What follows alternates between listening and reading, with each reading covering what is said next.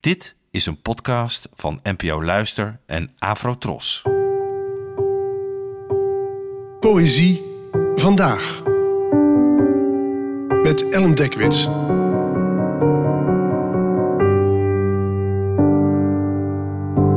Hallo, fijn dat je luistert. Het gedicht van vandaag heet De dagelijkse taken en werd geschreven door de Nederlandse dichter Mark Boog, geboren in 1970. De dagelijkse taken. De dagelijkse taken. Het oprichten van het standbeeld dat ik ben geworden.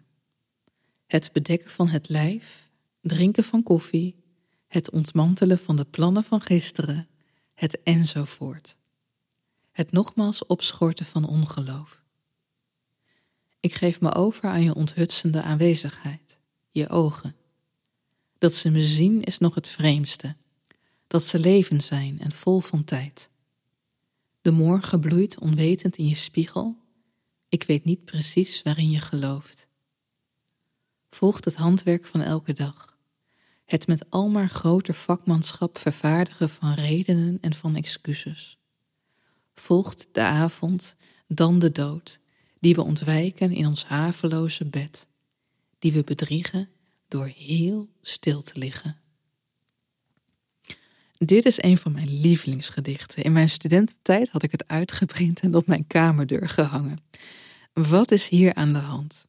Het gaat over een dag in het leven, gevuld met, zoals de titel al suggereert, de dagelijkse taken.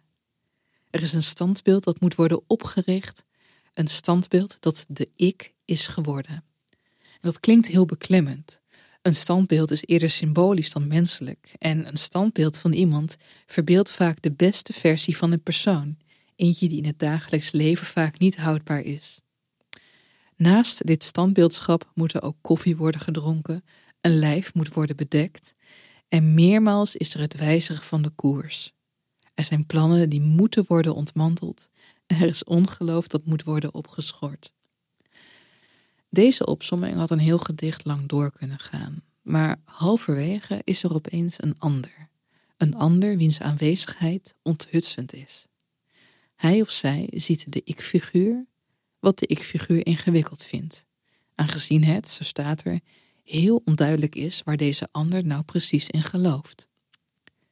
En vervolgens gaat de ik-figuur verder met het vormen van zijn eigen dag, van zijn eigen wereld. Er zijn redenen en excuses die moeten worden vervaardigd. En dan is er de dood. En alsnog het halstarrig doen alsof die ook om de tuin te leiden valt door maar heel stil te liggen. En zo kom je de dagen door. Ontduik je de vervelende feiten als feilbaarheid en sterfelijkheid. En geeft het je, volgens de titel althans, ook nog eens wat te doen. Bedankt voor het luisteren en tot de volgende keer. Afro Tros, de omroep voor ons.